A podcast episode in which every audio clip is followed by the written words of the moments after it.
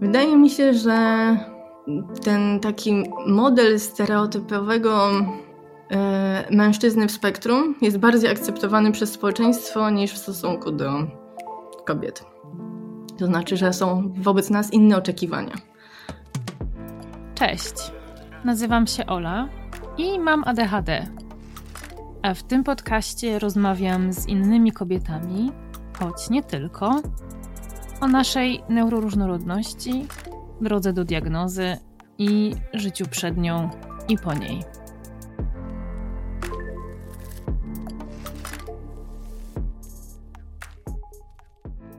Cześć, witam Was bardzo serdecznie w pierwszym w tym roku odcinku atepowych. Mam nadzieję, że w czasie tej przerwy świątecznej miałyście i mieliście okazję trochę naładować baterię. Ja nie robiłam nic innego w tym czasie. E, układałam puzzle, czytałam książki, jadłam dobre jedzenie. Naprawdę bardzo, bardzo potrzebna była mi ta przerwa. Chociaż oczywiście nie sprawiła ona w żaden sposób, że jestem lepiej zorganizowany niż wcześniej i nagrywam dla Was ten wstęp do odcinka na ostatnią chwilę, jak zwykle. A moją pierwszą w tym roku gościnią jest Magda Motrenko. Magda jest autystką i to taką, która dodatkowo ani nie ma diagnozy ADHD, ani tego ADHD u siebie nie podejrzewa, co jest e, dość rzadko spotykaną rzeczą i naprawdę długo szukałam takiej gościni. Już raz udało mi się taką do, do podcastu zaprosić. Mm, no więc Magda jest drugą osobą bez diagnozy ADHD albo bez podwójnej diagnozy. Część z Was, zwłaszcza osoby, które lubią oglądać ładne wnętrza, albo z jakiegoś powodu wnętrzarstwem się interesują, na pewno Magdę kojarzy z kanału Wnętrza Zewnętrza, który moja rozmówczyni prowadzi na YouTubie. To w ogóle bardzo ciekawe, bo jak dowiecie się z tej rozmowy, ta pasja do wnętrzarstwa zaczęła się u Magdy już w dzieciństwie, w przedszkolu. I, I moja rozmówczyni potrafiła z tej wczesnodziecięcej pasji uczynić swoją pracę. Poza tym Magda wydała dwie książki: Polskie wnętrza i zawód youtuberka, i właśnie zaczyna rozkręcać sklep internetowy dla osób, które podzielają jej wnętrzarskie zainteresowania. Prywatnie ma dwoje dzieci, dwa koty, lubi prace manualne i uwielbia spędzać czas w swoim domu, o czym Wam zresztą opowie. A rozmawiamy tu z Magdą między innymi o byciu grzeczną i posłuszną dziewczynką w kontekście neurotypowości, oczywiście. O tym, co sprawiło, że Magda trafiła do diagnosty, bo dodam, że nie były to wcale jej trudności.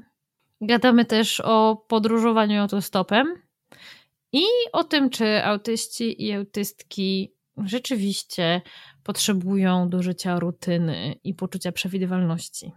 Zapraszam Was do wysłuchania tej rozmowy, a przy okazji możecie szybko wrzucić pauzę i wystawić mi pięciogwiazdkową ocenę na platformie, na której tego słuchacie. Możecie też zostawić mi follow na social mediach, zostawić tam albo tu komentarz, albo jeżeli macie ochotę, to możecie postawić mi wirtualną kawę. Link znajdziecie w opisie tego odcinka. Wszystkim osobom wspierającym mnie i ten podcast bardzo serdecznie dziękuję.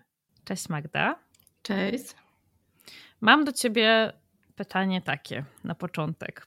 Jak bardzo zestresowała cię wczoraj moja wiadomość o tym, że siedzę na ciebie czekam? E, wiesz co, nie bardzo, bo akurat byłam e, w trakcie dość e, intensywnej rozmowy i nie byłam w stanie aż tak skupić się na dwóch rzeczach jednocześnie. Bo powiem ci, że oczywiście ja zero zaskoczenia z mojej strony, jak dostałam od ciebie wiadomość zwrotną. Myślę, że zaskoczyłoby mnie to, gdybyś nie odpisała i siedziałabym tam przez 20 minut i czekała na ciebie.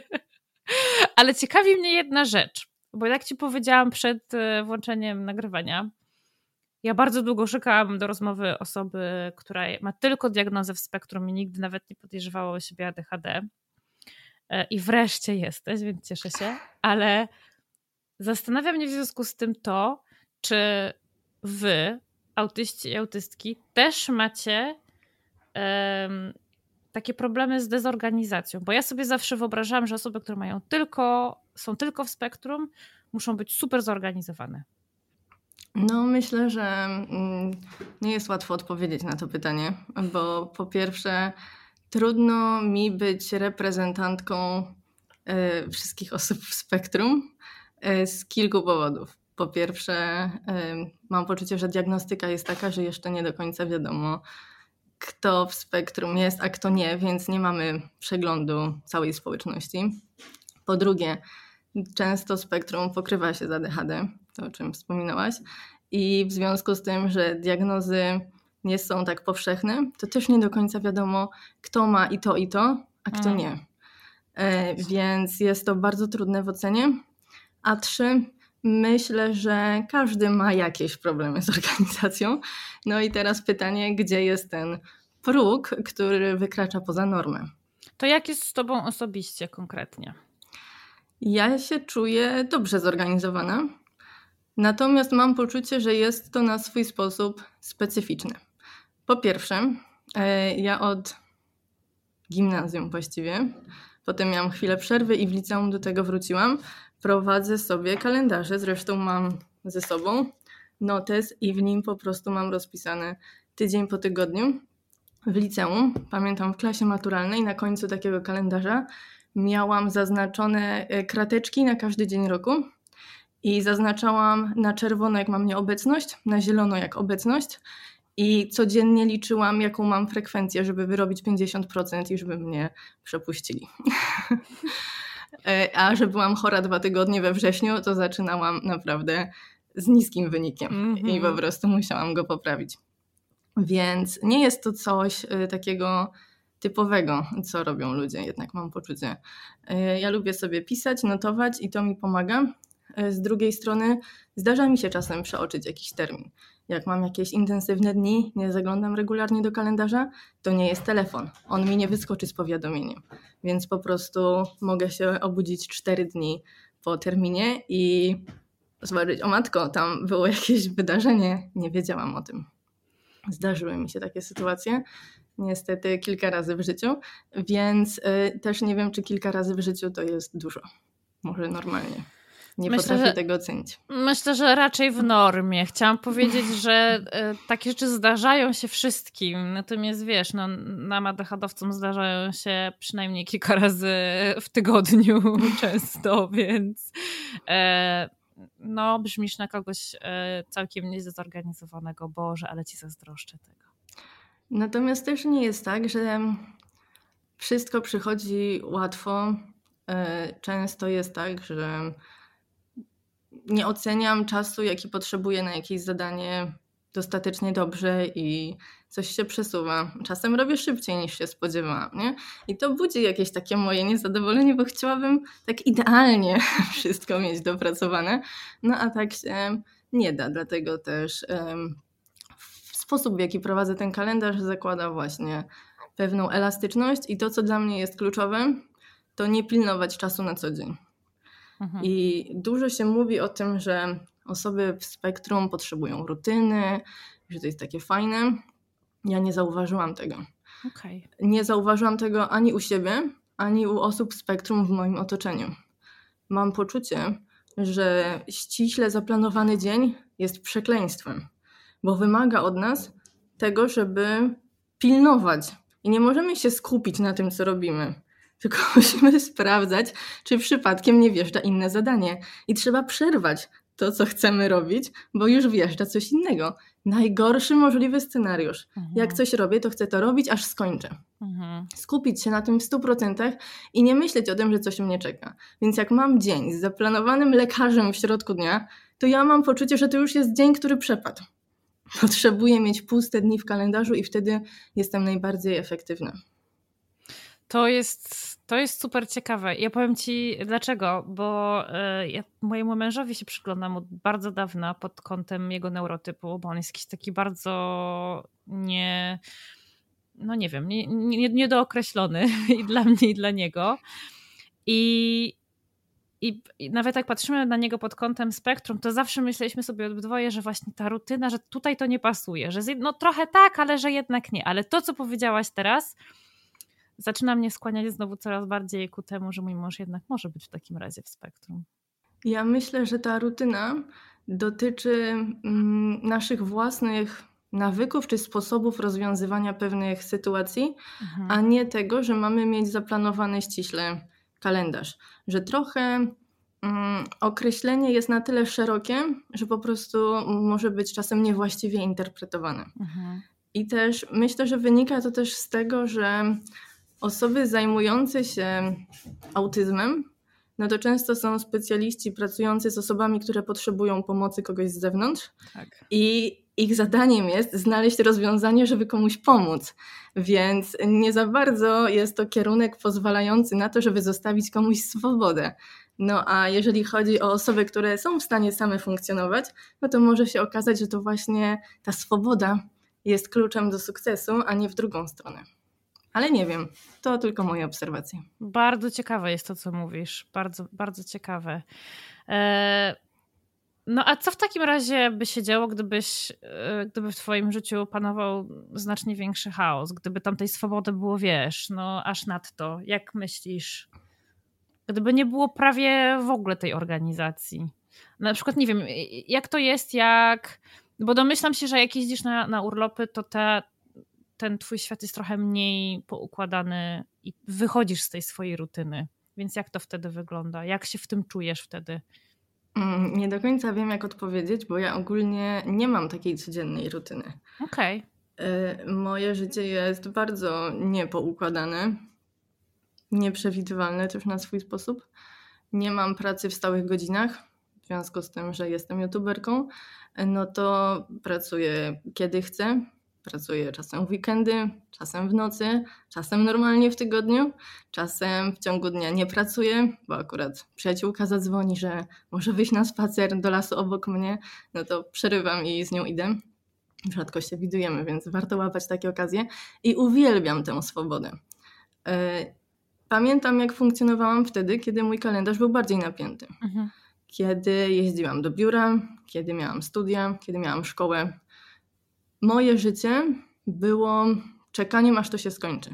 Okay. I wciąż mam w życiu aspekty, jakieś obszary, które trochę na tej zasadzie działają, ale jednak jeżeli chodzi o, to, o ten styl funkcjonowania na co dzień, to nie jest już tak, że chciałabym, żeby kiedyś było inaczej. Chcę, żeby zostało tak, jak jest. E, a jak e, codziennie miałam konkretny plan, to był koszmar. To po prostu żyłam, żeby przetrwać i mieć to ze sobą. To jest super ciekawe. Dobra, to jednak wróćmy do początku. w sumie to nie początku, ale wróćmy do momentu, w którym ty dostałaś diagnozę.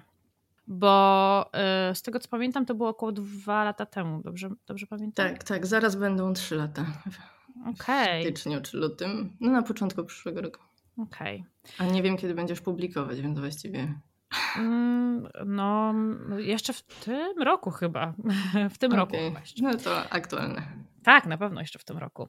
Um, no to jak to było? Bo ja zawsze o to pytam. Jak wyglądała ta twoja droga do diagnozy? Jak ty się w ogóle zorientowałaś, że możesz być w spektrum? Mhm. No to zaczęło się dość typowo, bo od problemów związanych ze szkołą i tym, że mój syn chodzi do szkoły. E, przepraszam, tu koty Słyszymy się kotują. Tak. Zawsze jak zaczynam nagrywać, to one się uruchamiają. W każdym razie e, syn poszedł do szkoły i po prostu zaczęły się pojawiać niepokojące sygnały. Mm, no, szkoła nie za bardzo okazała się wspierająca w tym aspekcie. Korzystaliśmy też z pomocy poradni psychologiczno-pedagogicznej i tam również właściwie odbiliśmy się od ściany. To był czas, kiedy jeszcze do szkoły szły dzieci zarówno siedmioletnie, jak i sześcioletnie. Mhm. Syn poszedł jako sześciolatek, gdyż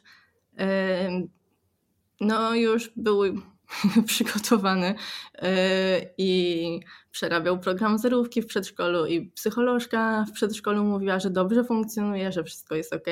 No i poszedł do szkoły i nagle problem. Mhm. Myślę, że to wynikało z tego, że przedszkole było kameralne, a szkoła już niekoniecznie e, i że po prostu była bardziej indywidualna praca w przedszkolu. I tam nie było czuć żadnych problemów, wręcz bym powiedziała, że syn był liderem grupy. Większość dzieci była młodsza i on proponował zabawy, dzieci po prostu skandowały jego imię, gdy on wchodził do przedszkola. To miało aż yy, tak kuriozalną formę. Więc yy, no nie spodziewałam się, że nagle z powodu zmiany placówki yy, sytuacja się aż tak bardzo zmieni. Mhm. Mieliśmy też problemy komunikacyjne z wychowawczynią, która wskazywała, żeby na przykład pracować nad równym pismem, podczas gdy E, zapewniała nas, że nauka czytania jest na 3 lata rozłożona, a po kilku miesiącach dzieci miały same sobie czytać polecenia. E, więc e, byłam wściekła po prostu na ten brak wsparcia i fatalnie to po prostu się rozwijało. Syn zamknął się w sobie. Już w drugiej klasie mm, więcej z nim pracowaliśmy w domu niż w szkole. Y, przestał chodzić właściwie do tej szkoły w pewnym momencie i tak, tam nic nie robił. Wszystko musieliśmy uzupełniać po szkole w domu. To był jakiś koszmar. Y, więc zrezygnowani po prostu przeszliśmy na edukację domową. I w trzeciej klasie pracowałam z nim w domu i mieliśmy wsparcie szkoły Montessori, gdzie miał raz w tygodniu zajęcia. I potem w czwartej klasie poszedł do wolnej szkoły. Wciąż był na zasadach edukacji domowej gdyż wolna szkoła nie ma statusu szkoły, był zapisany gdzie indziej, a tam po prostu uczestniczył w zajęciach i są to zajęcia bardzo wolnościowe. Jak dziecko chce na nie iść, to idzie, a jak nie, to nie. Może robić co chce, tylko musi zaliczyć jakieś projekty w ciągu roku. No i oczywiście opiekunowie tam organizują różne fajne akcje, różne wycieczki, też motywują dziecko, żeby może jednak uczestniczyło w tych zajęciach. E, I wydawałoby się, że wszystko super, ale Opiekun po dwóch tygodniach zaprosił nas na rozmowę i powiedział, że widział to już drugiego dnia, ale chciał jeszcze poobserwować syna i że jego zdaniem e, no tu powinniśmy zrobić diagnozę pod kątem zespołu Aspergera. No to kilka lat temu e, jeszcze nie przechodziło się aż tak na nazewnictwo spektrum tak. autyzmu. My byliśmy już wtedy w trakcie różnych konsultacji psychologicznych, które robiliśmy prywatnie tak się złożyło, że nawet w tej poradni psychologicznej dali nam po trzech latach arkusz do wypełnienia pod kątem zespołu Aspergera, ale zaczęła się pandemia i nigdy nie dowiedzieliśmy się, co z niego wyszło. A. Natomiast to, co podglądaliśmy, bo tam jest kartka pod spodem i można sobie tak naprawdę policzyć wyniki, to myślę, że i tak byśmy się nie zakwalifikowali. Okej, okay, okej. Okay. Bo, no nie wiem, te pytania nie były takie pasujące mhm. zarazem. Mhm. Z dzisiejszej perspektywy mam poczucie, że jest to dość oczywisty przypadek i zdarzały się sugestie, nie wiem, na przykład osób z rodziny, e, które też pracują w edukacji, że może warto iść w tym kierunku, no ale specjaliści, z którymi mieliśmy do czynienia, którzy badali syna, wskazywali na inne rzeczy, mhm. takie jak mm, jak to się nazywało? Brak gotowości szkolnej. Mhm nie wiem, co to jest i co mogę z tym zrobić, e, bo po kilku latach nie jest tak, że syn jest bardziej gotowy do szkoły. Wciąż jest taki sam. Mhm. Więc um, duże rozczarowanie tym, co można dostać z systemu, tak po prostu. E, no ale na szczęście trafiliśmy do tej wolnej szkoły gdzie wydawałoby się osoba z teoretycznie najmniejszym przygotowaniem poza systemem mhm. najtrafniej oceniła sytuację. I to w połączeniu z tym, że już byliśmy pod y, opieką psychologów, byliśmy tak naprawdę w trakcie diagnozy, tylko nie wiedzieliśmy diagnozy czego tak naprawdę, to y, dostał syn tę diagnozę. I potem y, mieliśmy taki okres próbny w szkole, ale okazało się, że nie jest to um, najlepsza forma funkcjonowania. E, ze względu na to, że gdy syn zajął się budowaniem zamku z piasku, to budował cały dzień. Mhm. Od 8 do 16. Nie? Był w stanie, no może od 9 nie przyjeżdżał aż tak wcześnie. E, był w stanie po prostu non-stop budować. No i ja uwielbiam to, że ma takie zajawki i jest taki wytrwały, no ale rozumiem, że nie o to chodzi w szkole, tak. tylko tam trzeba uzyskać różnorodną edukację mhm. i się rozwijać, a nie robić to, w czym jesteśmy już dobrzy. Więc w związku z tym, że mieliśmy diagnozę, wyrobiliśmy orzeczenie o potrzebie kształcenia specjalnego i stwierdziliśmy, że spróbujemy wrócić do szkoły państwowej, bo podobno to orzeczenie coś daje. I to była jedna z najlepszych decyzji w ogóle w moim życiu, bo po pierwsze, była już inna wychowawczyni w starszych klasach. Mhm.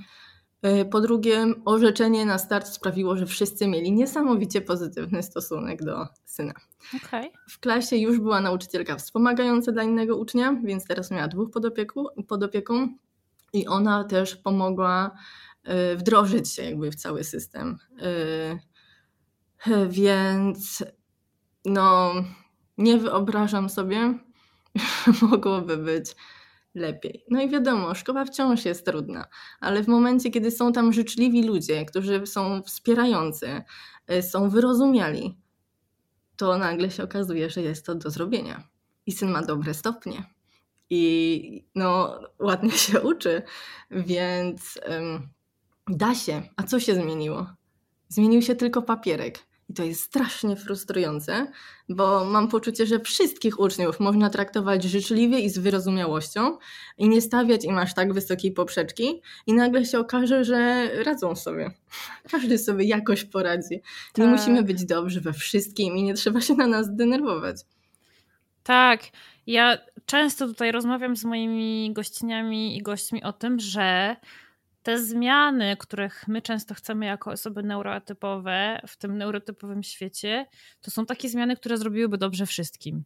I to jest właśnie to, o czym ty mówisz. Gdyby, gdyby szkoła traktowała wszystkich uczniów tak, jakby mieli jakiś papierek, to y, y, wielu z tych uczniów radziłoby sobie znacznie lepiej. Tak.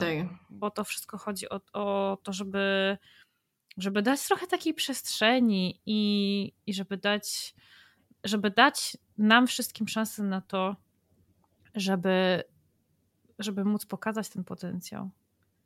I być sobą po prostu. Ma. Dokładnie, dokładnie. Właśnie chciałam zapytać o to, jak twój syn sobie teraz radzi, ale już tu powiedziałaś na to pytanie. To super. Tak, no radził sobie dobrze w przedszkolu i teraz znowu sobie dobrze radzi. E, no nie wiem, może jakby ktoś oczekiwał średniej 6-0, jak chyba moja mama względem mnie, bo jak miałam średnią 5-5, to wciąż mówiła, że za mało się uczę. E, to, no to może by uznał, że nie jest idealnie, ale dla mnie jest w sam raz. Hmm. Natomiast diagnoza syna wiązała się z tym, że od y, psychologa z poradni y, prywatnej dostaliśmy listę lektur, z którymi możemy się zapoznać, żeby lepiej zgłębić temat. No i rzuciłam na nią okiem. Nie, niezbyt byłam zainteresowana, ale w oko mi wpadł tytuł o kobietach w spektrum autyzmu. No i tu zapaliła mi się taka lampka, po co robić osobną książkę o kobietach? No, chyba ma to jakieś podstawy, więc to może świadczyć o tym, że z kobietami jest inaczej. No to jak jest? No więc Google wyszukuję temat.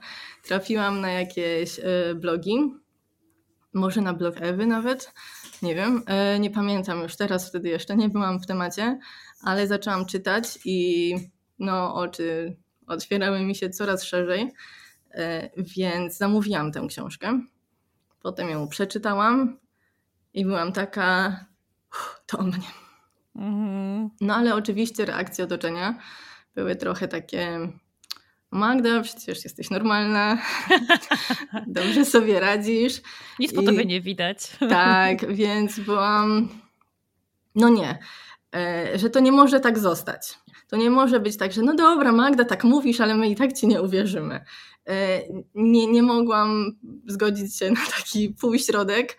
Po prostu chciałam udowodnić, że mam rację i dlatego e, poszłam zrobić oficjalną diagnozę do ostatniej chwili cykałam się, że powiedzą mi, że sobie wymyśliłam.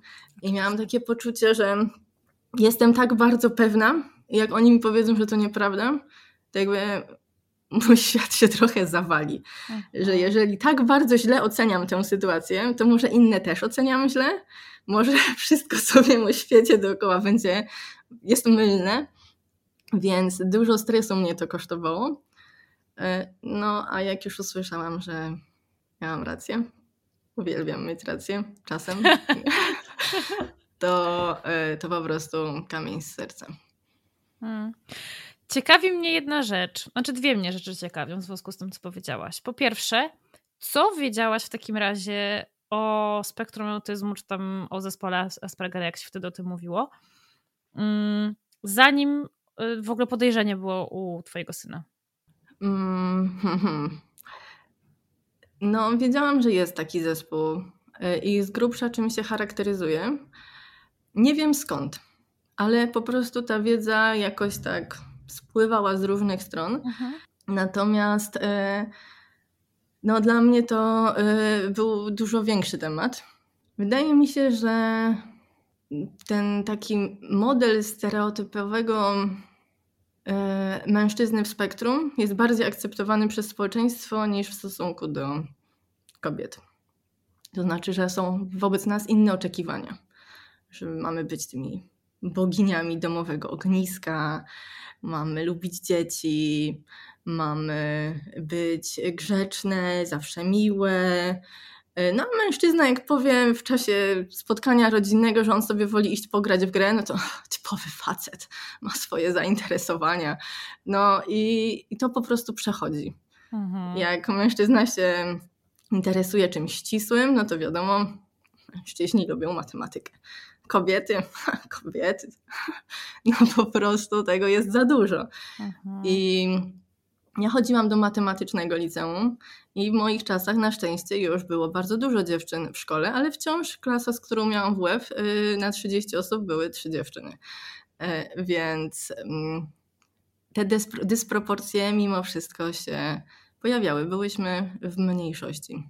No i oczywiście zainteresowania kobiet w spektrum to niekoniecznie matematyka.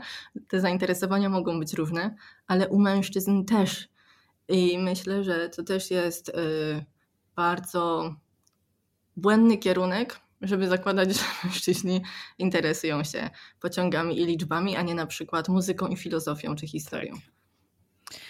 A w takim razie, czy w momencie, kiedy ten temat spektrum był już na tapecie w związku z Twoim synem, czy nie rezonowały jeszcze wtedy z tobą te jego jakieś trudności albo te rzeczy, które, którym się przyglądaliście w związku z tym? Mm, nie wiem, co masz na myśli mówiąc rezonowały, czy, czy, ale czy, mogę czy nie odpowiedzieć tak. Mhm, czy, nie, czy widziałaś je w sobie, czy, czy, czy nie do końca? Wiesz co, ja nie mam poczucia... Um nie, nie wchodzę w ten sposób jakby myślenia o tematach do końca, że mhm. w ogóle nie jestem w stanie za bardzo podać przykładu osoby, że ona ma jakiś problem i że, y, że czuję to jakby w sobie. Jak mhm. czytam nawet o doświadczeniach innych osób, no to owszem, niektóre zachowania mogę mieć podobnie, niektóre mhm. preferencje mogę mieć podobnie, tak samo mogę lubić podobną muzykę jak ktoś inny, ale nie, nie powiedziałabym, że to jest y, rezonowanie. Raczej... Mm, ja go po prostu rozumiałam. Mhm. Nie miałam poczucia, że zachowuje się irracjonalnie. Okej. Okay. Znaczy wiadomo, jeżeli ktoś do ciebie mówi, a ty nie odpowiadasz, no to mam poczucie, że to jest irracjonalne zachowanie, no bo odpowiadając możesz więcej osiągnąć i postawić na swoim, ale jednak e, rozumiem sytuację, kiedy zmęczenie psychiczne jest tak duże, że musisz się zamknąć w sobie i to już cię po prostu przerasta. Mhm. Nie, nie znoszę egzaminów ustnych. Ojejku, ojejku, to samo mam. No więc, więc jeżeli chodzi o stres związany z tym, żeby się na przykład wypowiedzieli przed całą klasą, rozumiem to. Mhm. To jest naturalne i nie rozumiem, jak można tego nie rozumieć. Tak. Więc to, że ja wiedziałam, jak policzyć jakieś zadania z matmy, to nie znaczy, że nie byłam w stanie sobie wyobrazić, że ktoś inny ma z tym problem. Mhm. Więc jeżeli mi sprawiały problemy języki obce, no to oczekuję, że inni też zrozumieją, że po prostu to jest jakiś obszar, który jest dla mnie niekomfortowy. A ja nie, że po prostu jestem leniwa. Bo to w ogóle nie jest ten rodzaj kategorii, prawda? Mhm. I mówienie, no Magda, po prostu się tego naucz. Serio? To po prostu się naucz swobodnie wypowiadać przed kamerą, nie? też dla niektórych jest to nie do przeskoczenia. Po prostu idź i mów do tysiąca osób na placu. Serio? Jakby naucz się. Nie każdy jest w stanie to przeskoczyć. To jaka byłaś, jak byłaś małą dziewczynką? Nie pamiętam aż tak dobrze. Wiem, że podobno dużo mówiłam, y, jak się czułam swobodnie z rodziną na przykład. Y, I wiem, że w przedszkolu, jak wychodziliśmy na podwórko, to szłam z przyjaciółką do altanki i to była nasza baza i pamiętam jak tam siedziałam, nie pamiętam żadnych innych rzeczy, które robiłam na tym podwórku. Mhm. To nie znaczy, że ich nie robiłam. Po prostu nie, nie pamiętam aż tak dobrze dzieciństwa. E, no mam jakieś różne wspomnienia, ale trudno mi wyciągnąć z nich jakieś e, większe wnioski.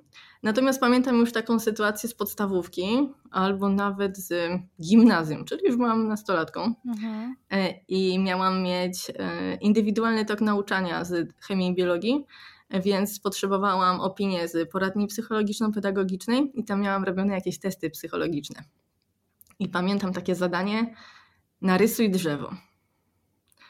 No więc pytam tą panią, jak mam narysować to drzewo? Takie realistyczne, symboliczne, jakieś choinkę, dąb, jakie drzewo mam narysować i jak?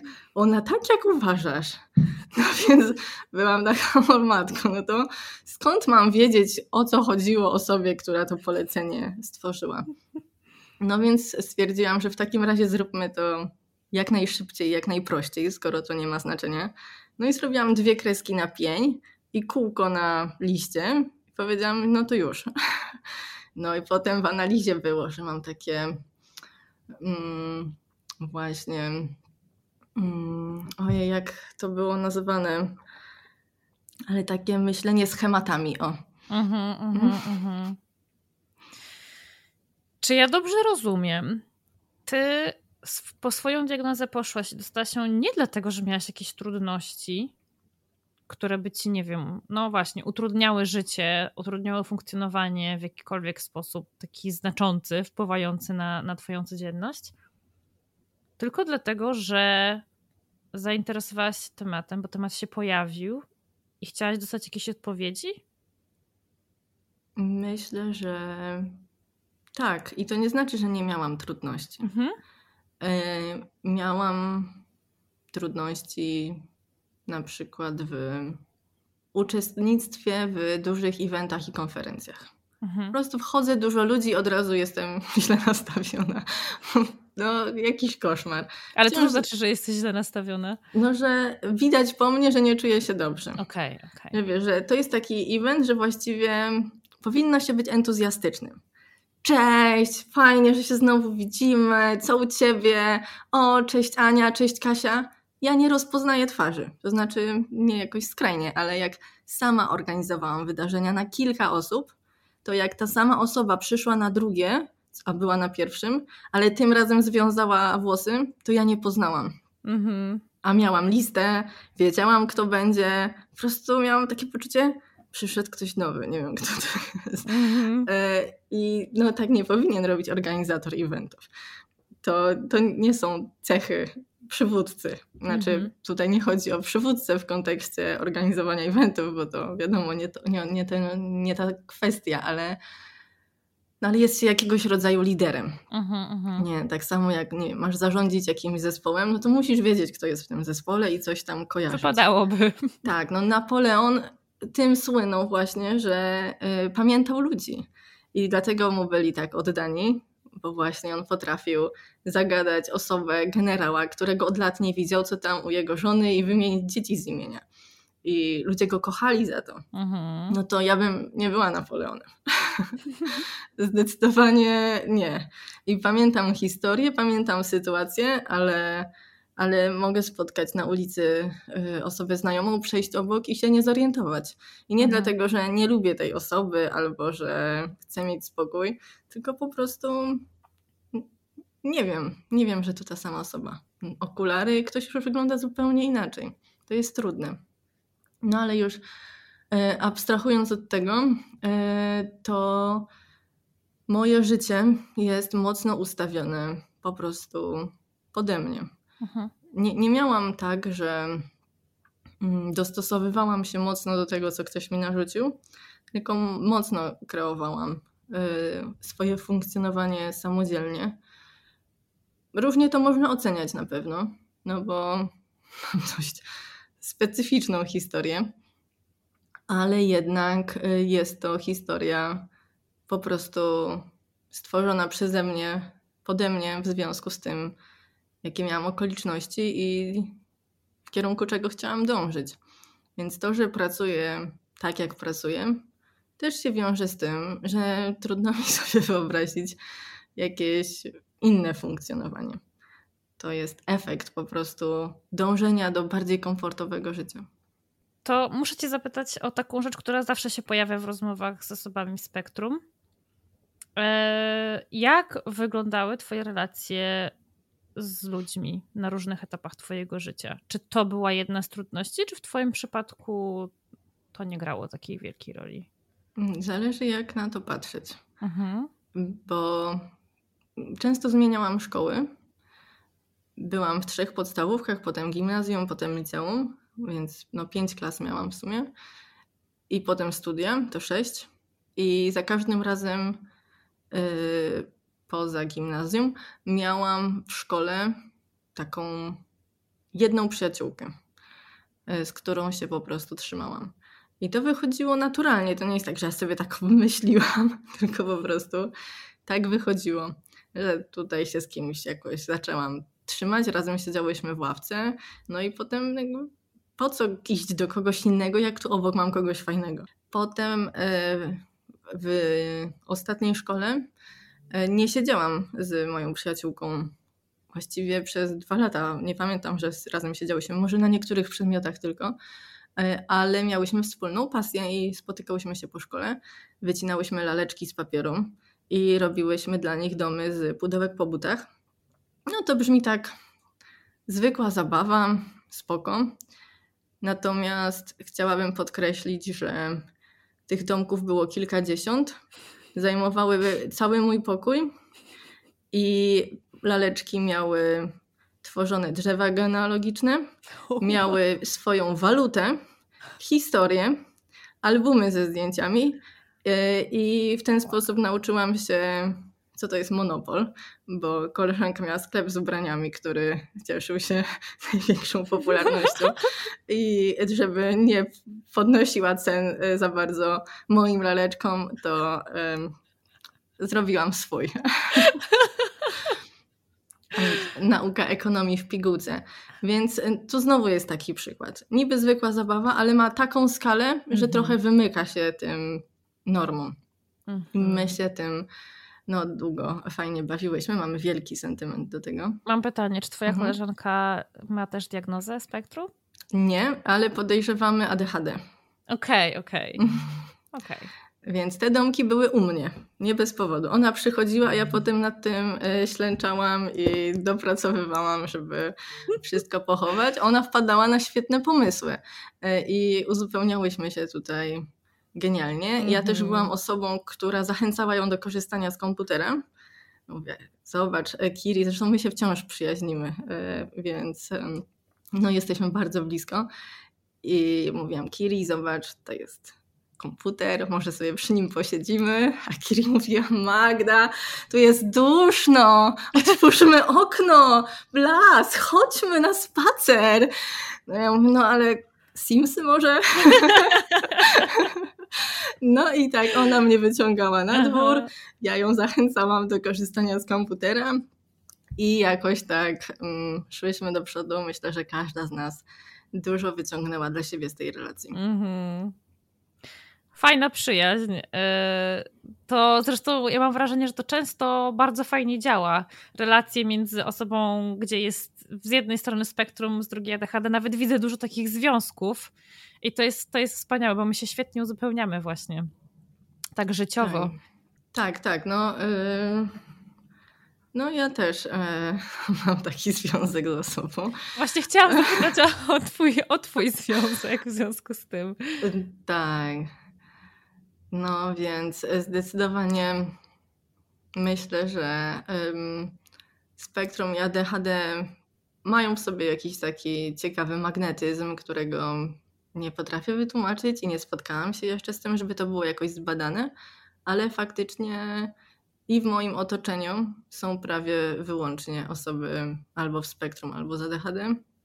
I coś sprawia, że darzę je po prostu wyjątkową sympatią, że to się samo dzieje, a jak się zaczę- zaczynaliśmy je kumplować, to no, nikt nie wiedział w ogóle o żadnych diagnozach. Może jakieś pojedyncze osoby, które miały mm. jakieś diagnozy ADHD z podstawówki, no ale to nigdy nie dotyczy kobiet. Tak, tak, tak, tak, tak. Eee, ale czekaj, wróćmy jeszcze na chwilę do tych relacji, bo już mam, mam w głowie kolejne pytanie, ale to, ale to jeszcze za chwilę. Eee, no to jak to wyglądało na późniejszym etapie, jak już weszłaś w takie dorosłe życie? No właściwie tak samo. No bo mam kontakt z przyjaciółkami ze szkół. Mhm. Mm, no może nie z tych najstarszych szkół, y, ale ogólnie tak. A z przedszkola też właściwie jeszcze. Wow, okej. Okay. Więc y, jesteśmy w kontakcie. E, natomiast ja zaraz po maturze wzięłam ślub. E, więc tą moją najbliższą osobą po prostu stał się mój mąż i funkcjonowaliśmy we dwoje. Mhm. Bardzo szybko wyszłaś za mąż w takim razie. Tak. Był plan, żeby jeszcze szybciej, ale w końcu inaczej się ułożyło. Może dobrze, trochę mniej kontrowersyjnie. A był plan na to, żeby kiedy to się wydarzyło w takim razie? Pierwszy plan był taki, że w dniu moich 18 urodzin. Mhm. Ale nie miałam dowodu osobistego, tylko paszport. I żeby wyrobić dowód, musiałabym wziąć rodziców do urzędu, a to już był moment, że mogłoby nie przejść po tym, jak rodzice znaleźli wizę białoruską w moim paszporcie. Co takiego? No, no właśnie, więc już byłam wiesz, pod lupą e, i, e, i to było zbyt ryzykowne. Dobra, co to za historia z tą Białorusią w takim razie? Już to po prostu chcieliśmy pojechać na wycieczkę. No i żeby pojechać e, na Białoruś, no to trzeba mieć wizę. Wtedy też trzeba było. Na szczęście wtedy były troszkę tańsze niż teraz. I trzeba było no, podrobić zgodę rodzica. I No i pojechaliśmy. Rodzice myśleli, że jestem na biwaku harcerskim. E, harcerstwo to jest w ogóle wytrych rewelacyjny, no bo po co pilnować harcerzy? Wiadomo, że są w jakimś buszu i mm-hmm. nic ciekawego.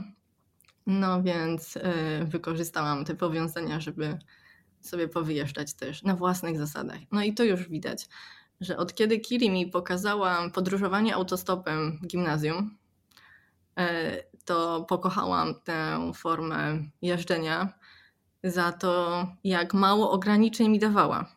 Z perspektywy osoby dorosłej dużo ograniczeń. No bo teraz jak mogę wziąć samochód i pojechać, to jestem naprawdę wolna. No tak. Ale jeżeli jestem e, nastolatką, nie mam pieniędzy i chcę gdzieś pojechać, to autostop jest tym najprostszym sposobem. No więc jeździłyśmy stopem i z moim potem przyszłym mężem też jeździłam i to właśnie z nim byłam na Białorusi. E, a z Kiri na przykład pojechałyśmy stopem do Rzymu. E, więc taka trochę dłuższa e, podróż i w ten sposób się bawiłam. Potem za karę musiałam pojechać na pielgrzymkę do Medjugorje. Miałaś jakieś e, przypałowe historie w związku ze stopem? Bo to jest, kurczę, to jednak w zależności od tego, gdzie to robisz, to potrafi być niebezpieczna zabawa. Ja wiem, bo ja sama jeździłam jako nastolatka. No, zależy, co się nazywa niebezpiecznym. E, jakichś takich naprawdę niebezpiecznych sytuacji, no to nie pamiętam. No ale to, że nie wiem, kierowca tira ogląda sobie film na tablecie, no to też jest na swój sposób niebezpieczne. to jest, jest akurat na... standard w przypadku kierowców tirów, także... Dokładnie. Wtedy jak pierwszy raz to widziałam, to byłam taka, łomatko, ale dlaczego? Przecież powinien patrzeć na drogę. Czemu zerka w ogóle czasem na ten ekran?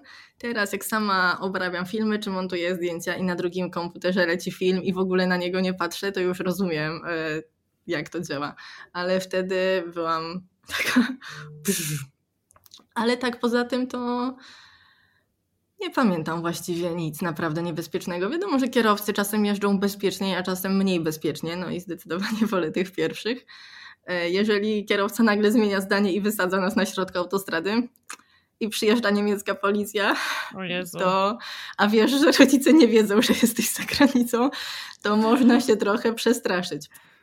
E, ale, ale nie, nie, tak żebym czuła, że coś nam realnie zagraża i jest to zagrożenie takie życia, a nie takie, że będzie opieprz od rodziców. No, to nie, nie jest ta skala niebezpieczeństwa, którą ja mam w sobie.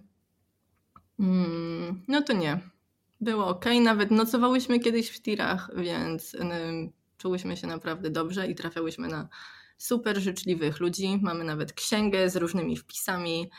E, też pamiętam, jak kiedyś to akurat e, e, z, no, z chłopakiem, jak jechałam, to podjechał po nas Mercedes z 1964 roku, jakoś tak nie miał zagłówków, kanapa skórzana, jakiś muzyk za kierownicą, bardzo fajny klimat. To akurat w Estonii było. No więc takie różne wycieczki sobie robiłyśmy i było fajnie. To naprawdę przeczy temu, co się rzeczywiście tak stereotypowo myśli o osobach w spektrum, w związku z tym właśnie z tą taką potrzebą przewidywalności i, i poukładania, nie? Bo kurczę, jazda na stopa tam nie ma nic przewidywalnego. Czy ja wiem? Myślę, że da się nawet oszacować czas dojazdu e, w różne miejsca. O, mi się nigdy nie udawało, ale to może miałam, miałam mniej szczęścia niż ty. My byłyśmy bardzo nastawione na cel. Mm. Właśnie Kiri jest niesamowicie społecznie utalentowaną osobą mm-hmm. i dużo się od niej nauczyłam. Od y, aktywnego rozdawania ulotek po sprzedaż ciast y, chodząc po domach, mm-hmm. y, po właśnie to jeżdżenie stopem, zagadywanie ludzi na stacji benzynowej, na parkingu, po prostu pytanie wprost, czy mogą nas podrzucić. No my byliśmy też nastolatkami i to takimi w harcerskim stylu. Mhm. Budziłyśmy olbrzymią sympatię e, i myślę, że to była fajna przygoda. Kiedy ostatni raz zdarzyło ci się na stopa gdzieś pojechać? Z pięć lat temu, ale to nie jako wycieczka, podróż taka dla fanu, tylko okazało się, że autobus, którym miałam podjechać od pociągu do miejscowości, w której mieszka moja babcia, nie kursuje w niedzielę, o czym świadczyła jakaś mała literka, której nie rozumiałam. Y, I nie było żadnego innego autobusu. I byłam taka. Świat nie może tak działać. Więc no poradziłam sobie, po prostu poszłam, złapałam stopa i tyle, ale mhm. świat nie powinien tak działać. To nie może być tak, że to nawet nie jest wieś, to jest miejscowość sprawami miejskimi i nie da się tam dojechać w niedzielę o 14? Ach, no. E, no, wykluczanie komunikacyjne to jest gruby temat, e, jeśli chodzi o Polskę. E, nie wiem, gorzej to jest chyba tylko w Stanach, z takich krajów cywilizowanych. Naprawdę. Ja tego doświadczam, jak, bo jak jeżdżę do Polski, to zazwyczaj no, jeżeli nie jestem z moim mężem, to nie mam swojego auta, to znaczy nie, nie, nie wypożyczam auta i polegam na, na komunikacji miejskiej. O ile jak jestem w dużych miastach, to jest wszystko ok, to jak już jestem w mojej małej miejscowości albo w okolicach, to już, to już nie jest tak wesoło. I tak sobie myślę, że pewnie po części to był też powód, dla którego ja w ogóle właśnie jeździłam na stopa jako młoda dziewczyna. No bo właśnie, przecież jak nie masz prawa jazdy, nie masz, nie masz dostępu do auta, no to jak sobie radzić inaczej? Dokładnie. Pokolenie naszych rodziców i dziadków mm, też przecież jeździło na stopę. Mhm. To jest takie naturalne, że no czasem po prostu trzeba, nie ma innej opcji. I tak na dobrą sprawę, jak się jest nastolatką bez pieniędzy, to też trochę jest przymus. Mhm. Nie, nie ma innych opcji. Nie? Dokładnie, dokładnie. E, że no tak. Przypomniałaś mi teraz moje wakacje. Jedne z najlepszych, e, jeden z najlepszych wyjazdów, jakie w życiu miałam. Właśnie na stopa z moimi trzema koleżankami ze studiów. To był chyba jeden z ostatnich razów, jak, jak jechałam na stopa w taką dłuższą podróż. Um, miałyśmy jechać do Budapesztu E, ale z, wylądowałyśmy ostatecznie w Bratysławie z wycieczką do Wiednia, bo okazało się, że w Budapeszcie były wtedy straszne zamieszki i było niebezpiecznie i trochę nas wiadomości z tamtego miejsca przeraziły. E, ale właśnie ja i moja przyjaciółka, z którą podzieliłyśmy się na dwie grupy, dwa, dwa, dwie po dwie dziewczyny. I ja z moją przyjaciółką miałyśmy szczęście, bo jak już zapadał zmierzch, wyjeżdżałyśmy z Polski, to babeczka, która nas podwoziła, zaoferowała nam za darmo nocleg u swojej przyjaciółki w jakimś takim hotelu a nasze koleżanki nie miały tyle szczęścia i one co prawda dojechały dalej, bo one właśnie dojechały już do Bratysławy, tylko, że musiały spędzić noc w parku na ławce z, z jakimiś dziwnymi panami w okolicy, więc e, no, to była, to była fajna przygoda. Stop jest fajny. To prawda. To prawda i teraz też sama też podwożę. Właśnie chciałam cię to zapytać, czy jak widzisz ludzi, to się zatrzymujesz? Tak, zwłaszcza, że w trasy przeważnie nie jadę sama. Jeżeli jadę z dziećmi, no to nie ma miejsc po prostu. Cały no samochód tak. jest pełny, a jak jadę w dwie osoby, czy to z przyjaciółką, partnerem, czy cokolwiek, no to, yy, to jak zauważę zawczasu, to mówię zatrzymajmy się. Albo sama zjeżdżam. Hmm. Um, to jak już mówimy o jakichś e, takich zajawkach, to muszę teraz o to zapytać. Czy te domki dla lalek to, była, to był początek twojej pasji wnętrzarskiej? Nie, to była kontynuacja. Kontynuacja! Dobra, to co było początkiem w takim razie? Pamiętam, że w przedszkolu rysowałam bazy, czyli domy, które y, nazywały się baza i miały być w lesie i był dom dla mnie i pod, y, po jednym dla przyjaciółek, żeby były trzy obok siebie. Mhm. I mój był ten na środku i tam sobie obmyślałam, co będzie, że jakaś taka gigantyczna spiżarnia na jedzenie, jakiś bunkier, jakieś różne dziwne rzeczy. E, no i chodziło o to, że to jest na odludziu i taki jakby nasza baza, o której nikt nie wie. Jesteśmy mm -hmm. schowany przed światem. Mm, dobra, czyli najpierw były bazy w przedszkolu, Potem, e, po, potem były domki dla lalek, czy jeszcze było coś w międzyczasie? No równolegle rysowałam e, projekty wnętrz, takie rzuty w zeszycie, obmyślałam różne rozwiązania. Pamiętam, długo pracowałam nad taką koncepcją akwarium w ścianie, e, takiego dużego, i że z dwóch stron można patrzeć na ryby, i że to jest takie bardzo duże. I wciąż nie wiem, jak najlepiej czyścić te szyby. E, dobra, myślę, że to się wtedy nie liczyło. Liczył się efekt wizualny. No to jak z tego stałaś się wnętrzarską youtuberką w takim razie? Mm, w liceum poszłam na rysunek architektoniczny, e, żeby przygotować się do y, architektury. Natomiast w międzyczasie uświadomiłam sobie, jak wygląda praca architekta. E, i że to nie jest tak, że stworzę idealny budynek. Mhm. Że to niemożliwe i że różni ludzie będą chcieli różne rzeczy. Zaprojektuję budynek dla kogoś, a potem przyjdzie ktoś inny i on będzie niezadowolony. I że nie ma takich uniwersalnych rozwiązań, i w ogóle to wszystko jest takie, że ja właściwie nic nie będę mogła. Mhm. Że będę jak marionetka którzy będą pociągać za sznurki. E, I te ograniczenia po prostu były tak duże, choć ja wtedy nie byłam jeszcze świadoma tego, jak duże one są. Ja dużo się dowiedziałam już później, gdy jako blogerka, youtuberka zaczęłam poznawać architektów i jeszcze więcej na ten temat czytać. Ale czułam, że po prostu to nie jest dla mnie. Nie wiedziałam wtedy, że jest kierunek projektowanie wnętrz na mhm. Gdybym wiedziała, no to może bym pomyślała o takim węższym temacie niż e, architektura, ale nie wiedziałam, więc zostawiłam ten temat i rozważałam trzy kierunki. Technologię drewna e, pod kątem mebli, tworzenia i w ogóle. E, socjologię, bo to jest temat ludzi, moja olbrzymia pasja. Psychologię bym rozważała, gdyby nie była pięcioletnia. Aha. Pięcioletnie studia, ta perspektywa czasowa to jakiś koszmar, więc od razu jakby nie. E, I zarządzanie, zarządzanie też rozważałam. Natomiast ostatecznie poszłam na socjologię. E, I to był bardzo dobry wybór, bo ludzie są moją wielką pasją.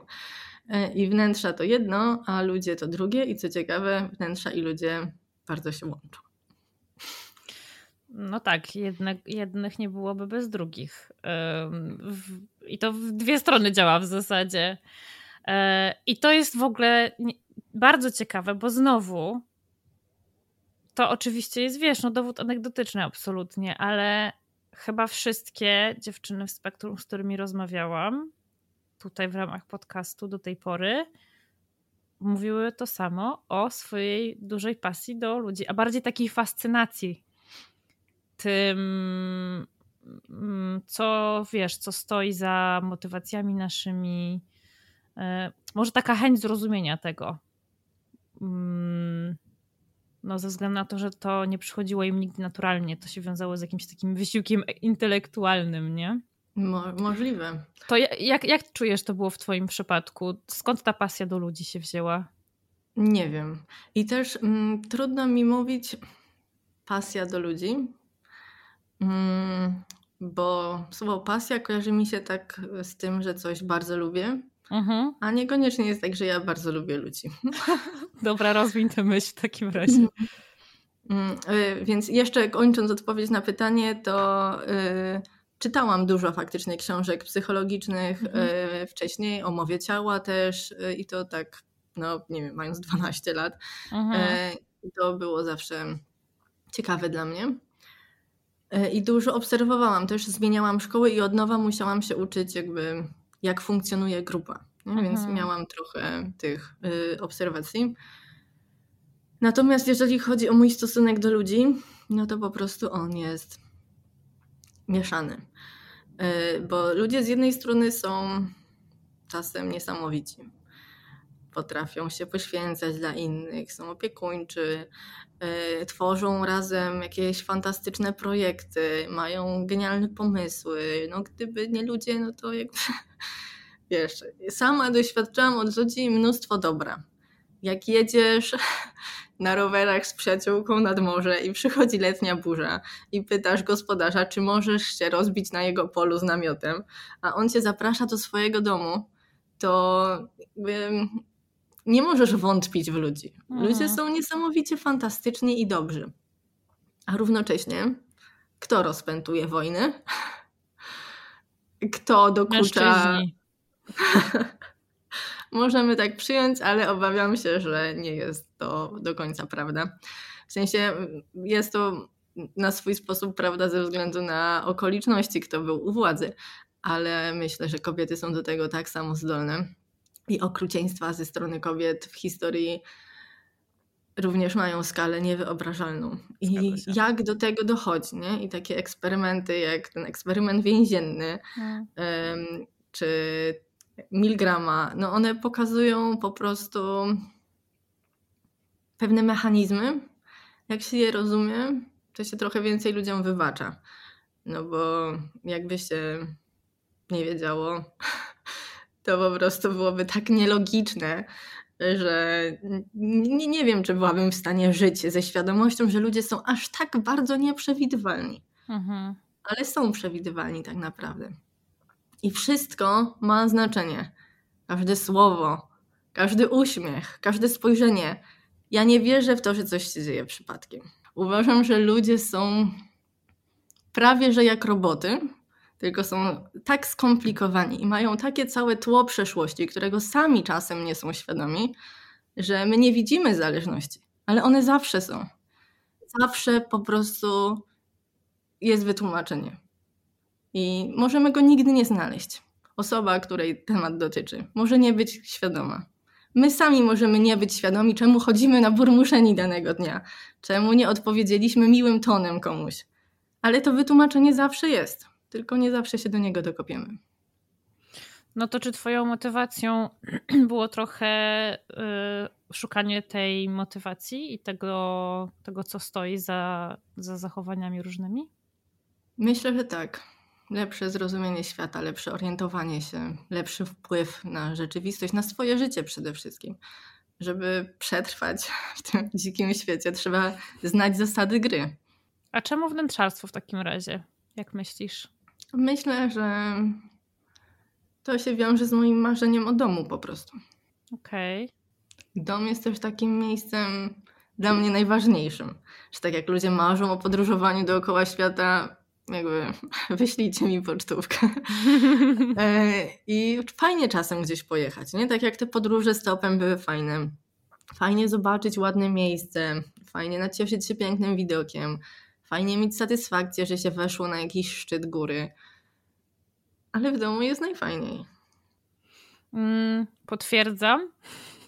E, właśnie wróciłam z trzytygodniowej podróży i tak jak ja kocham podróżować, naprawdę uwielbiam jak się dzieje. Tak pod koniec tego trzeciego tygodnia marzyłam tylko o tym, żeby iść spać w moim własnym łóżeczku, żeby iść się wykąpać w mojej własnej wannie i żeby sobie ugotować obiad w mojej własnej kuchni. Naprawdę. Więc doskonale rozumiem. To opowiedz mi trochę o tym, jak się, jak ta twoja właśnie pasja się rozwijała w, w to, co teraz robisz, bo robisz bardzo fajne rzeczy. To tak. Um, mam poczucie, że mało jest związane z samym spektrum autyzmu. I czy to jest dla ciebie ok? E, to jest dla mnie ok, bo te rozmowy są nie tylko o ściśle tym, co jest wiesz, objawem albo jakąś cechą. Poza tym, moim zdaniem, to jest bardzo związane ze spektrum autyzmu, bo ty wzięłaś swoje special interest mhm. i zrobiłaś z tego swoją pracę. No dobra. No więc zaczęło się tak, że na studiach e, moja koleżanka z roku miała bloga modowego. No i ja obserwowałam, że fajne zdjęcia tam ma i że to fajne, że się tak rozwija E, podglądami i posty, mimo że jakby moda to w ogóle nie, nie moja bajka. E, I potem ona brała udział w jakimś konkursie dla blogerów, albo mogła w związku z jakimś eventem być modelką na wybiegu, a jest dość niska, więc gdyby nie blog, to wyobrażam sobie, że na taką zwykłą pracę modelki na wybiegu nigdy by się nie załapała. I, i to mi zaczęło tak trochę otwierać oczy, że właściwie taki blog który sprawia, że ja, de facto nie gadając z nią za bardzo na uczelni, wiem, czym się ona interesuje, mhm. a ona e, dzięki temu, że inni wiedzą, czym się interesuje, mogą ją zapraszać do jakichś ciekawych wydarzeń i pomóc jej rozwijać jej pasję, no to ma fajnie i ja też tak chcę. Więc stwierdziłam, że też zakładam bloga. No akurat skończył się rok akademicki, e, były wakacje, miałam przez to troszkę więcej czasu, a nie mogłam podjąć żadnej normalnej pracy, e, bo miałam małe dziecko w domu.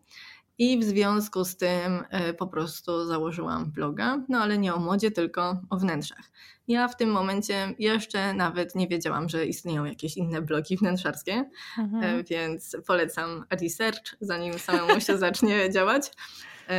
No ale może dobrze, że nie sprawdziłam, może bym się zniechęciła, poczuła, że za wysokie progi, a po prostu zaczęłam. No i jak już zaczęłam pisać, to też zaczęłam się orientować, kto inny pisze, co pisze, jak to wszystko działa, że są jakieś candy w tamtym czasie były na blogach, takie rozdania, że się pisało komentarz i potem nagroda była losowana.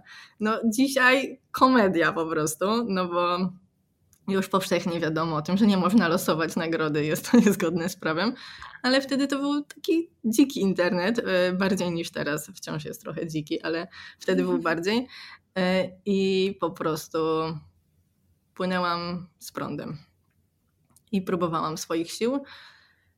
Potem e, zobaczyłam, że na przykład blogerki parentingowe mają swoje spotkania, mogą się integrować, dowiadywać się od siebie różnych rzeczy, promować się nawzajem. E, I pomyślałam, że czemu my wnętrzarki nie mamy czegoś takiego, e, więc nie ma, to zróbmy. No więc robiłam e, pierwsze spotkanie. No i zaraz potem było już kolejne, większe przy jakichś targach, więc branża się rozwijała. Mhm. Potem robiłam spotkania w różnych miastach w Polsce. Już w międzyczasie byłam na Blog Forum Gdańsk, gdzie taka duża konferencja ogólnie dla twórców z całej Polski z różnych tematyk. E, I wchodziły też różne inne platformy. Facebook, Instagram, Vine. E, kojarzysz Vine'a? Pamiętam jeszcze tak. To były takie sześciosekundowe filmiki, które się zapętlały. Tak. No więc. To były, to były prototypy rolek dzisiejszych, nie? I tak. No. Mm, to był moment, kiedy miałam pierwszą normalną pracę i ostatnią, czyli mhm. chodziłam do biura na cały etat. Że na trochę, tylko tak 8 godzin. E, I pracowałam w firmie zajmującej się właśnie influencer marketingiem.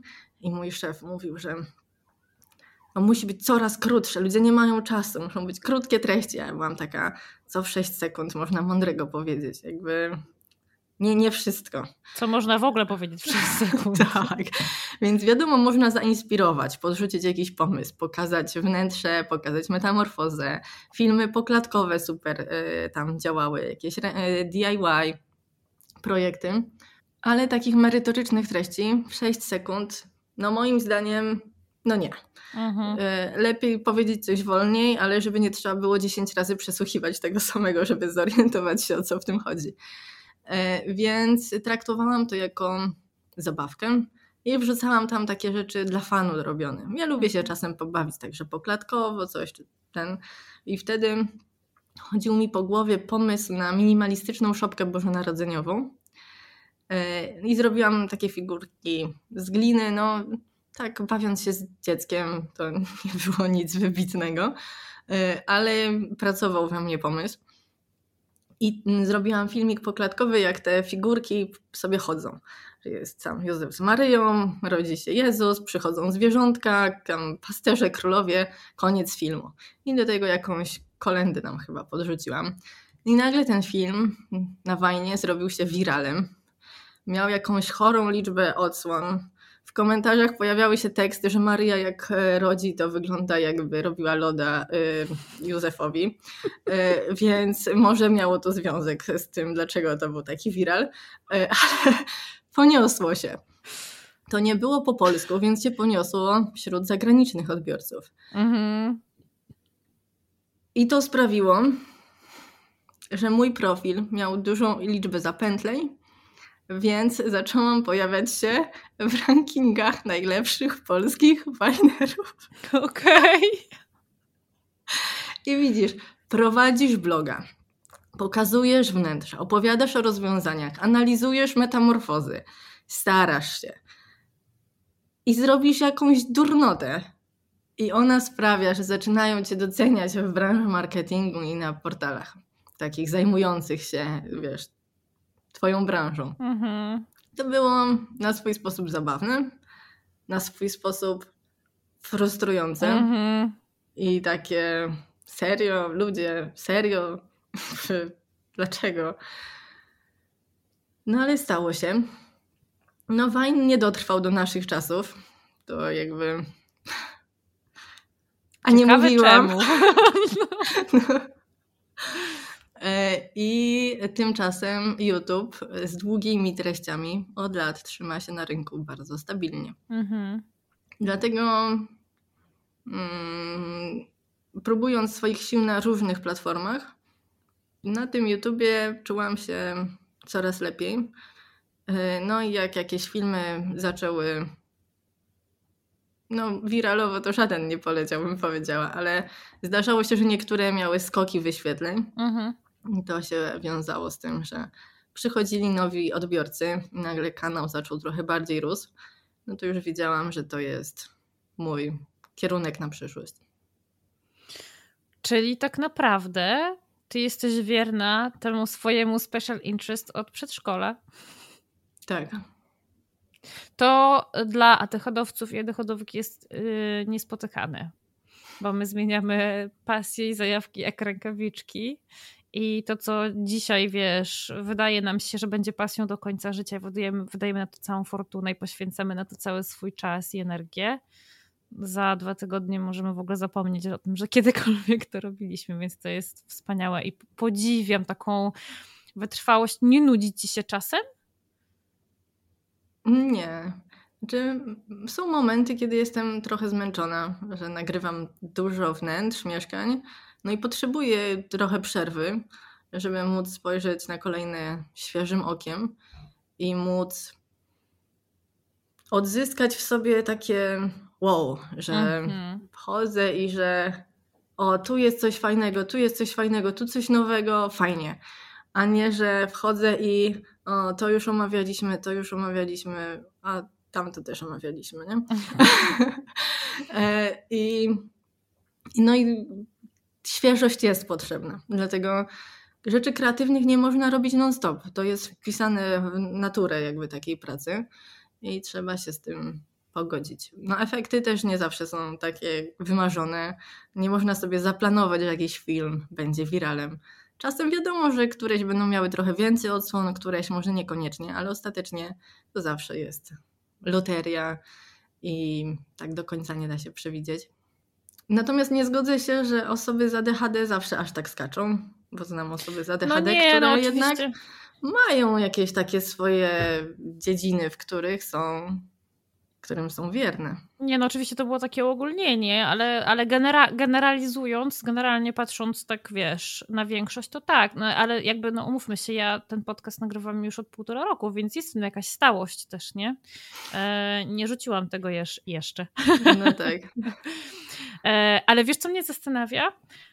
Czy czujesz, że to, że sobie mogłaś tak dopasować swoje środowisko do siebie i swoich potrzeb, trochę nieświadomie jeszcze przed diagnozą, e, nawet bardzo nieświadomie w sumie, sprawiło, że może nie odczuwałaś właśnie jakichś takich znacznych trudności, które by mocno wpływały na twoje życie? Mm. Zastanawiałaś się w ogóle nad tym kiedyś? Co, zastanawiałam się trochę nad czymś innym. Znaczy, mhm. to o czym mówisz, na pewno coś w tym jest, ale nie mam jak przeżyć alternatywnego życia i porównać, nie? Więc y, trudno mi tu się wypowiadać. Mm, natomiast mam przemyślenia związane z tym, które rzeczy wynikają ze spektrum, mhm. a które wynikają z innych kwestii. Mhm. Nie, bo to nie jest tak, że zostałam wrzucona do idealnego świata y, po prostu jako osoba w spektrum i teraz wszystko, co jest jakoś trudniejsze, wynika po prostu ze spektrum.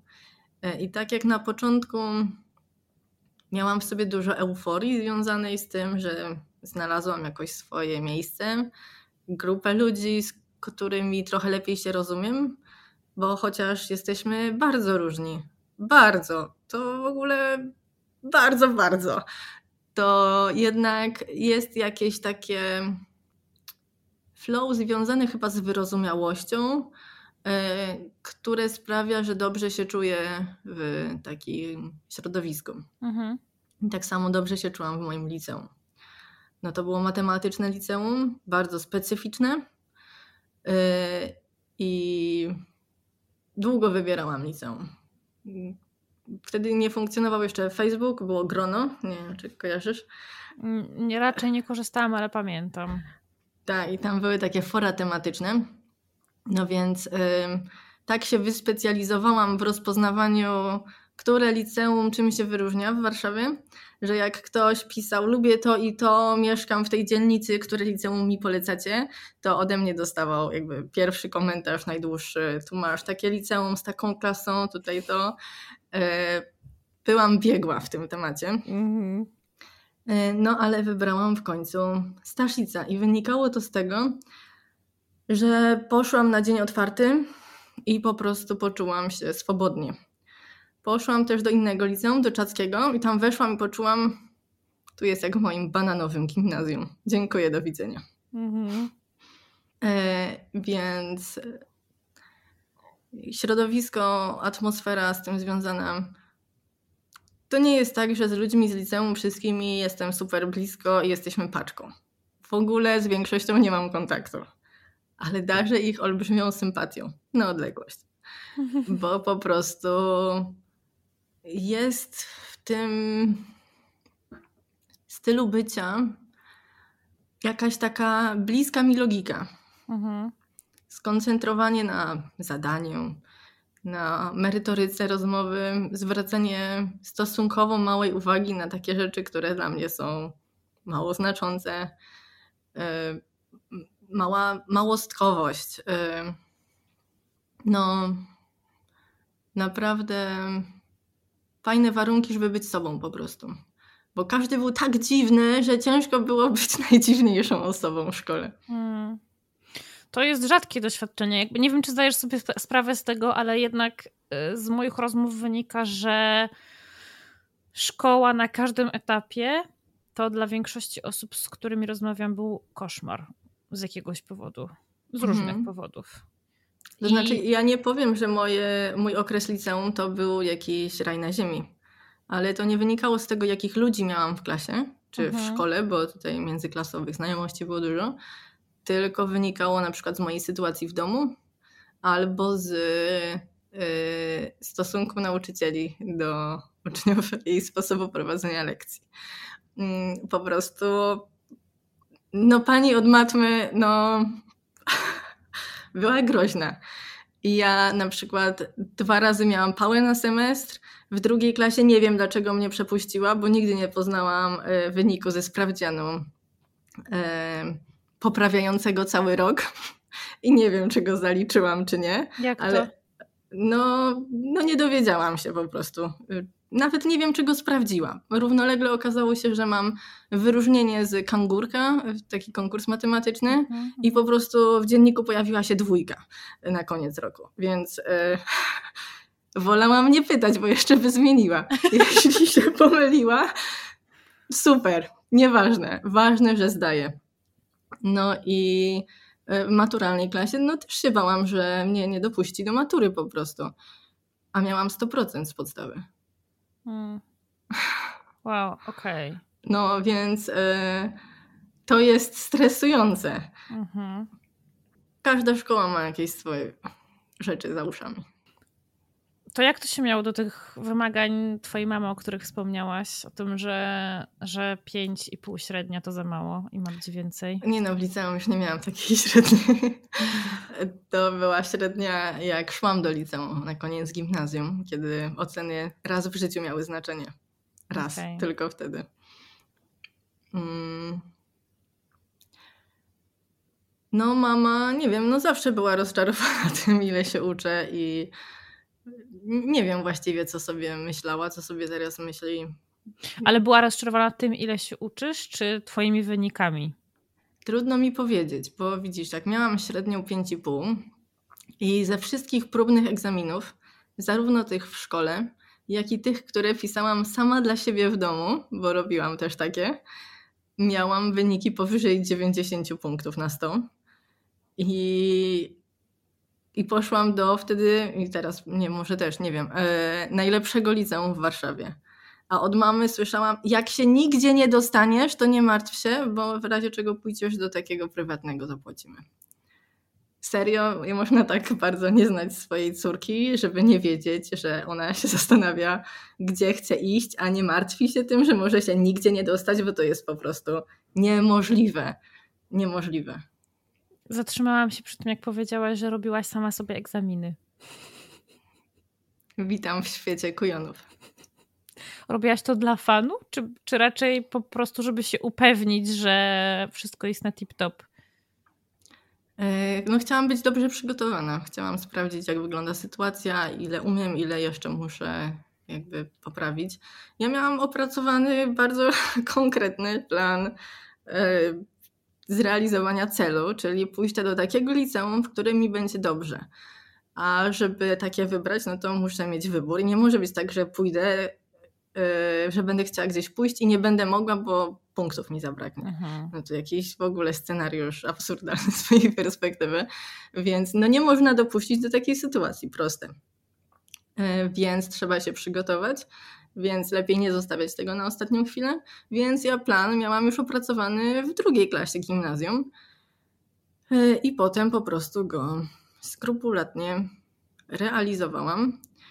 E, dbałam o to, żeby mieć ładne, kolorowe, precyzyjne notatki z fizyki, bo to był przedmiot, który był dla mnie w gimnazjum trudny. W pierwszej klasie mieliśmy zajęcia z dyrektorem, który był straszny, groźny, więc miałam czwórkę. W drugiej klasie przyszła młoda nauczycielka, kobieta, była sympatyczna, już miałam piątkę. No i nastawiłam się, że walczymy o szóstkę, no bo szóstka przeliczała się na punkty e, do liceum. E, I na pierwszą lekcję przyszedł dyrektor znowu. Zimny pot po prostu mnie oblał i ja tak, oh my god, co teraz? No i stwierdziłam, że zawalczymy. I zawalczyłam, no i udało się. E, dopięłam swego i dyrektor mi postawił szóstkę. Był zaskoczony, jaki progres zrobiłam przez dwa lata. Po prostu jak mi na czymś zależy, to dążę do tego, żeby to osiągnąć, a nie zostawiam swojego losu przypadkowi. I frustrujące jest to, że niestety tak dużo rzeczy i tak zależy od przypadku. Chciałabym, żeby ogólnie w życiu było tak jak w szkole, że wystarczy się nauczyć konkretnych wymagań i, i z głowy. No a to niestety tak nie działa. No to dzisiaj nadal tak jest, że w Twoim życiu zawodowym i prywatnym jesteś nastawiona na konkretny cel i dążysz do jego realizacji? Myślę, że w dużym stopniu tak, ale te cele są takie bardziej rozproszone. Nie jest tak, że mam jakiś jeden bardzo konkretny zawodowy cel. W życiu mam jeden cel: mieć dom. No i dążę do tego, żeby to zrealizować. E, nie ma to aż tak sztywnej formy. Nie wiem, mhm. jaki konkretnie ten dom ma być, e, ale po prostu chcę mieć swoje miejsce, w którym będę się czuła i dobrze, i bezpiecznie. A czemu dom, a nie mieszkanie? Nie, może być mieszkanie. Tu dom okay. przez duże D, w okay. sensie okay. jako miejsce do życia, a nie budynek. Mhm. Czyli nie czujesz, że tu, gdzie jesteś teraz, to może być ten, ten dom? No, nie za bardzo sobie wyobrażam, żeby to tak mogło działać. Wiesz. Chcę mieć swoje miejsce po prostu. Mhm.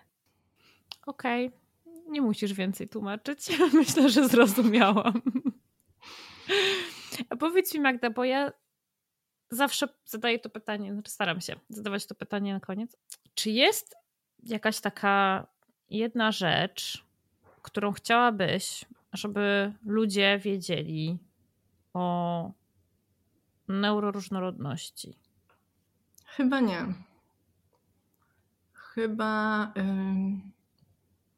nie jest tak, że jest jedna rzecz, którą bym chciała, żeby wiedzieli, i też niekoniecznie Niekoniecznie chcę dzielić ludzi na neuroróżnorodnych i neurotypowych. Mhm. Mam poczucie, że nie znamy jeszcze granicy. I sami jeszcze niewiele wiemy. Mhm. Że nie wiemy, które rzeczy z czego dokładnie wynikają. I to wszystko jest tak płynne, że potrzebujemy jeszcze dużo czasu na zgłębienie tego zagadnienia i zorientowanie się tym, co jest naprawdę ważne, co jest istotne, jak funkcjonujemy i tak dalej, i tak dalej. Dlatego, jeżeli bym miała coś chcieć, to po prostu, żeby ludzie byli bardziej tolerancyjni i otwarci na dziwactwa. I myślę, że to wystarczy i pomoże nie tylko neurotypowym, tylko ogólnie sprawi, że świat będzie fajniejszy, bo dziwni ludzie są fajni i dla każdego dziwne jest coś innego, więc tutaj też mam poczucie, że nikogo nie obrażam i ogólnie bycie dziwnym nie jest e, obrazą. To po prostu jest kwestia jakiejś odmienności. E, no a odmienność y, nie jest przecież czymś niepożądanym. Przecież jak przychodzimy na jakąś imprezę, to każdy chce mieć inną sukienkę niż pozostali, prawda? Nie dążymy do tego, żeby wszyscy ubrali się tak samo, jeżeli chodzi o kobiety przynajmniej, bo mężczyźni w garniturach to są naprawdę nie do odróżnienia. E, ale mm, w wielu aspektach cenimy to, że ktoś się wyróżnia. A nagle w innych nie. Jest to pewna niekonsekwencja e, i pewna zagadka dla mnie wciąż, ale myślę, że to jest ten kierunek. Doceniać dziwnych ludzi. Trochę mnie wystraszyłaś na początku, jak powiedziałaś, że nie pomyślałam, że na tym się zatrzymasz. E, to tak wiesz, wracamy trochę do tego, co mówiłyśmy na samym początku w, w kontekście e, systemu edukacji, nie?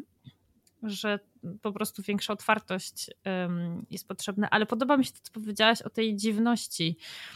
E, I zastanawiam mnie w związku z tym, to już tak naprawdę na koniec w takim razie, czy masz poczucie, że zdarzyło ci się doświadczyć dyskryminacji w jakiejkolwiek formie ze względu na coś, co mogło wynikać z Twojego spektrum? Nie wiem. Mm. No bo ogólnie nie wiem, co jest dyskryminacją, a co wynika z jakichś innych rzeczy. Jeżeli, mhm. nie wiem, ktoś mnie nie zaprosił na coś mhm. albo nie polubił, no to czy to jest dyskryminacja? No niekoniecznie, a przecież nie wiem, jakie jest tło decyzji innych ludzi w różnych aspektach.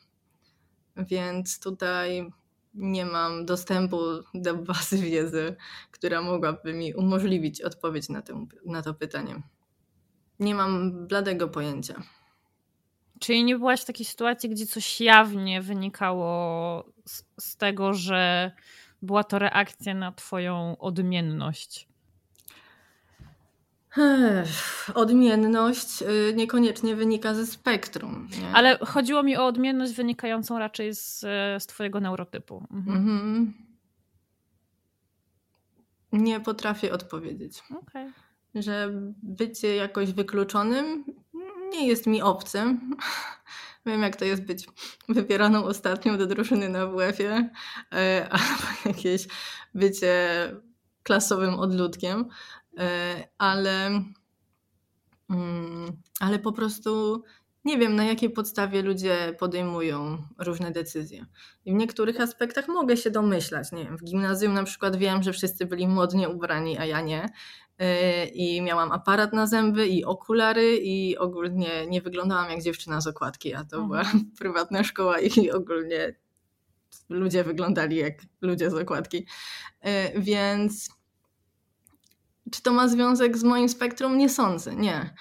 Y, ale czy potem, wcześniej mogły być sytuacje, które związek miały? Myślę, że jak najbardziej. No, nie wiem, na obozie harcerskim gra terenowa, jesteśmy w nocy, walczymy o jakąś tam jakiś stopień, odznakę, już nie pamiętam co tam było. Y, I i moja drużyna jest zmęczona i już chce iść spać. A ja mówię, nie ma takiej opcji. Jeszcze mamy dwa punkty i nie ma opcji, żebyśmy ich nie zaliczyły. I one były niezadowolone i były na mnie złe, ale doszły do tych punktów i dzięki temu zaliczyły ten egzamin. Więc czy przeszkadza mi, że ludzie czasem mnie nie lubią? Nie, nie przeszkadza mi. I tym akcentem możemy zakończyć. Dziękuję Ci bardzo, Magda, za to, że się zgłosiłaś i cieszę się, że wniosłaś swój trochę inny punkt widzenia na pewne kwestie. Ja też się cieszę i skorzystam z okazji, żeby powiedzieć, e, że bardzo dziękuję osobom, które zgłaszają się do moich filmów ze swoimi mieszkaniami, bo dzięki nim mogę tworzyć fajniejsze materiały e, i dlatego też sama się zgłosiłam, bo dobrze jest nie tylko brać, ale też dawać. Super, dzięki.